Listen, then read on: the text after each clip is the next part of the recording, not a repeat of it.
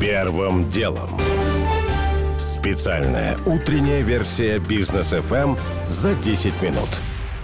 Доброе утро. Сегодня 8 ноября. Я Игорь Ломакин. Это подкаст «Первым делом». Мы вернулись. И для начала о том, что случилось, пока вы спали. Почти все российские регионы сегодняшнего дня завершили так называемые нерабочие дни. Остаются в этом режиме еще на неделю только Курская, Челябинская, Новгородская, Томская и Брянская области. Продолжение темы в основной части выпуска. Правительство обсуждает возможность отмены ввозных пошлин на мясо для стабилизации цен, пишут сегодня ведомости и известия, по данным которых в будущем году обнулить могут до 200 тысяч тонн замороженной говядины и от 100 до 200 тысяч тонн замороженной свинины. При этом обязательным условием будет переработка мяса на территории России. За год говядина подорожала в стране почти на 8%, а свинина на 19%.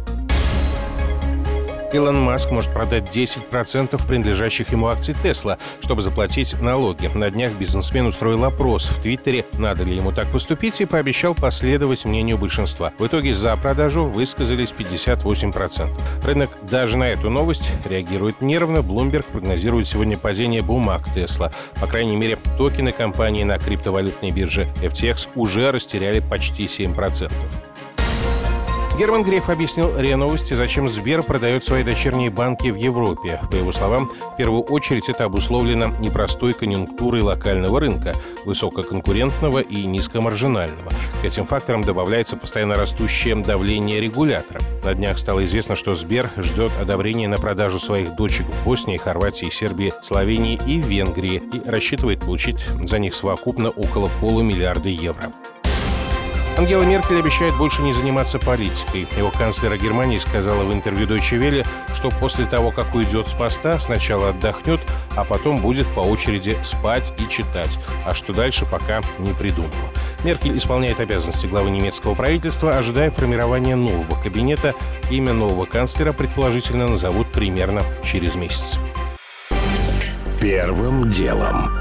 К основным темам. Итак, в большинстве регионов России завершился режим нерабочих дней, целью которого было, среди прочего, прервать цепочки заражения коронавирусом. Насколько эффективным было это решение, пока нет официальных оценок, но есть цифры от Федерального оперштаба, согласно которым в целом по стране число суточных заражений все эти дни так и держалось на максимальных уровнях от 39 до 41 тысячи, а смертей было уже под 1200 ежедневно. Подсчеты ТАСС показали, что за прошлый прошлую неделю обновились антирекорды по недельным заражениям и смертности. При этом доля Москвы, Петербурга и Подмосковья в общем числе новых случаев заражения в стране снизилась вторую неделю подряд. Так или иначе, бизнес, в том числе в Москве, сегодня возвращается к более-менее нормальной деятельности. Открывается общепит, непродовольственные магазины, фитнес, многие другие предприятия. Оценить ущерб от простое, а это треть месяца, еще предстоит, и, понятно, деньги серьезные. Но мы нашли одного оптимиста. Это управляющий партнер и шеф-повар ресторана ресторана «Тора Гриль» Кирилл Мартыненко. Он говорит, что сотрудникам зарплаты выплачивались полностью, а с арендодателями сейчас идут переговоры о скидках. Не всегда успешно. И тем не менее, говорит Мартыненко, даже из локдауна удалось извлечь пользу.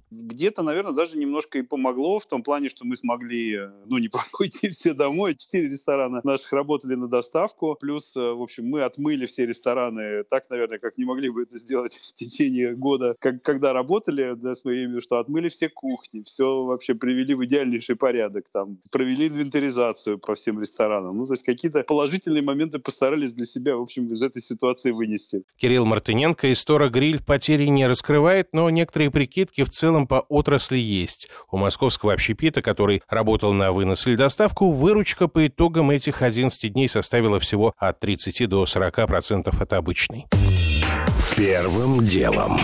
Конец рабочих дней вовсе не конец ограничений, потому что некоторые регионы объявили о скором введении кодов вакцинации на разных видах транспорта. В Татарстане с 20 ноября жители смогут пользоваться общественным транспортом только при наличии кода или справки о медотводе от вакцинации. В конце ноября, в начале декабря куары вводятся на авиатранспорте на Камчатке и в Хабаровском крае. В разгар пандемии подобные меры неизбежны, считают директор и председатель правления транспортной ассоциации Москвы московской агломерации Нараир Блудян. Если три недели назад в России число вновь заболевших было в диапазоне 18-19 тысяч, а сегодня уже до 40 тысяч, то уже всем надо призадуматься, какие последствия это несет. Все, что продиктовано с точки зрения обеспечения безопасности людей, надо это все принимать как должное. Если ты не принимаешь это как должное, значит у тебя должны быть контраргументы. В столице области сегодняшнего дня тоже вводятся ограничения на транспорте. В частности, приостанавливается бесплатный проезд для пожилых граждан, которые до сих пор не привиты. Первым делом.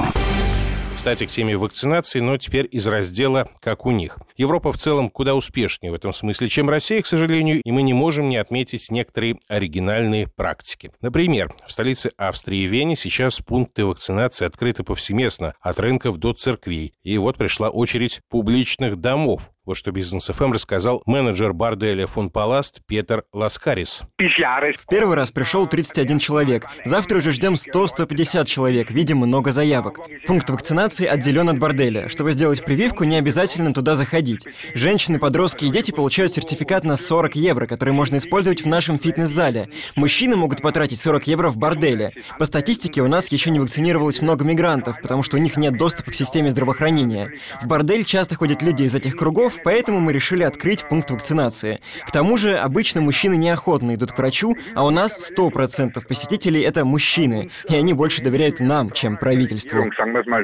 А вот потрясающая история из Греции. Там, оказывается, тоже развит черный рынок поддельных сертификатов о вакцинации. По некоторым оценкам, в стране около 100 тысяч греков, примерно 1% населения, решились на криминальную сделку, при этом были обмануты. Врачи обещали за 400 евро, это 33 тысячи рублей по текущему курсу, ввести физраствор, а кололи реальный Pfizer. О ситуации говорит греческий журналист Сократ Грамматикополос местные жители даже оказались в некотором таком приниженном положении, что им требовалась обязательно вакцинация. И самое-то главное, это, собственно, таверна. Да? Таверна — это не просто место питания, это где люди приходят, общаются, и это обязательно для каждого гражданина Греции, как говорится, раз в неделю, а то и несколько, сходить в кафе, в таверну. И люди, чтобы, как говорится, снять головную боль, пошли на вопрос вакцинации, в том числе с помощью нелегальных методов. К сожалению, и врачи пошли им навстречу. Это еще летом были введены штрафы до 300-500 евро. Сейчас обсуждается мера о серьезном отношении к тем медицинским работникам, которые тоже пошли да, на нарушение закона, вплоть до лишения лицензии на деятельность.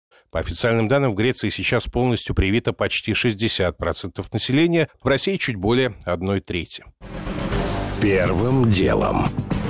Другим темам. Президент России и Белоруссии на прошлой неделе подписали 28 программ интеграции в рамках союзного государства. Среди прочего договорились о единых принципах налогообложения и таможенного законодательства, углубления военного сотрудничества и формирования единого энергетического рынка и общей концепции миграционной политики. Однако конкретики пока немного. Мы знаем, что больше не идет речи о единой валюте и об общей денежно-кредитной политике. При этом, например, мы не знаем, что будет с налогообложением, с таможенными правилами и, например, с ценами на энергоносители, комментирует Георгий Бофт. Путин обратил внимание, что вопросы нефти и газа до сих пор вызывают споры, хотя достигнут серьезный прогресс. И сейчас стоимость энергоресурсов для Минска в 9-10 раз ниже, чем спотовые цены в Европе, и в 3-4 раза дешевле, чем по долгосрочным контрактам. Из этого пока не следует, что с 2023 года, когда начнется формирование общего энергорынка, цены в России и Белоруссии полностью сравняются. Будут продолжены усилия по сближению в военно-политической области, однако Однако речь не идет о создании единой армии или размещении российских подразделений в Беларуси. Союзное государство получит единую концепцию миграционной политики. Однако концепция не тождественна унификации визового режима. Усиливается лишь координация деятельности соответствующих суверенных структур. Какие-то перемены на обывательском уровне граждане двух стран почувствуют уже скоро. Будет отменен роуминг для телефонной связи, станет возможным предоставление госуслуг в электронной форме, будут взаимно признаны средства идентификации для товаров, подлежащих подлежащих обязательной маркировке. Наконец, применительно к туристической отрасли как раз употреблен термин унификация регулирования. Так что две страны продолжат двигаться навстречу друг другу, выбрав для этого не самый короткий, зато и не самый спорный путь. Конечный результат во многом будет зависеть от того, как пойдет политический транзит в Беларуси, где на февраль намечен референдум по новой конституции, которая, правда, тоже пока не опубликована.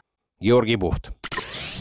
Первым делом. Телеграм начал тестировать рекламу, и пользователи уже недовольны, хотя Павел Дуров еще в конце прошлого года предупреждал, что готовит монетизацию сервиса. Пока это затронуло только каналы и выглядит как еще один пост в самом низу ленты. Причем, если раньше шла речь о том, что рекламу смогут покупать только клиенты с бюджетом от 2 миллионов евро, то теперь это требование пропало, говорит SMM-эксперт Артем Ратников. Telegram запустила свою площадку Telegram Ads, так называемую, в которой вы можете зарегистрироваться и подать свое рекламное объявление по принципу, как Facebook Ads и так далее. Более того, вы можете указать определенный Telegram-канал, в котором вам интересно было бы разместиться. И что самое потрясающее, это то, что каналы, в которых размещается реклама, не получают никакой прибыли на данный момент. Маржи-то здесь никакой никто не получает, кроме самого Telegram. То есть сейчас создатели Telegram-каналов остались деньги в западне, у них без их ведома размещается реклама, они не могут отслеживать, что за реклама. И эпифиозом всего этого является то, что они еще и не получают деньги. Цена размещения 2 евро за тысячу показов. Участники рынка уже прикинули, что компания Дурова будет размещать принудительную рекламу по ценам в разы ниже, чем просят сейчас сами популярные каналы, и это может обрушить цены на уже сложившемся рынке. Дуров, правда, ранее не исключал, что когда-нибудь потом будет делиться доходами от рекламы с владельцами популярных каналов, но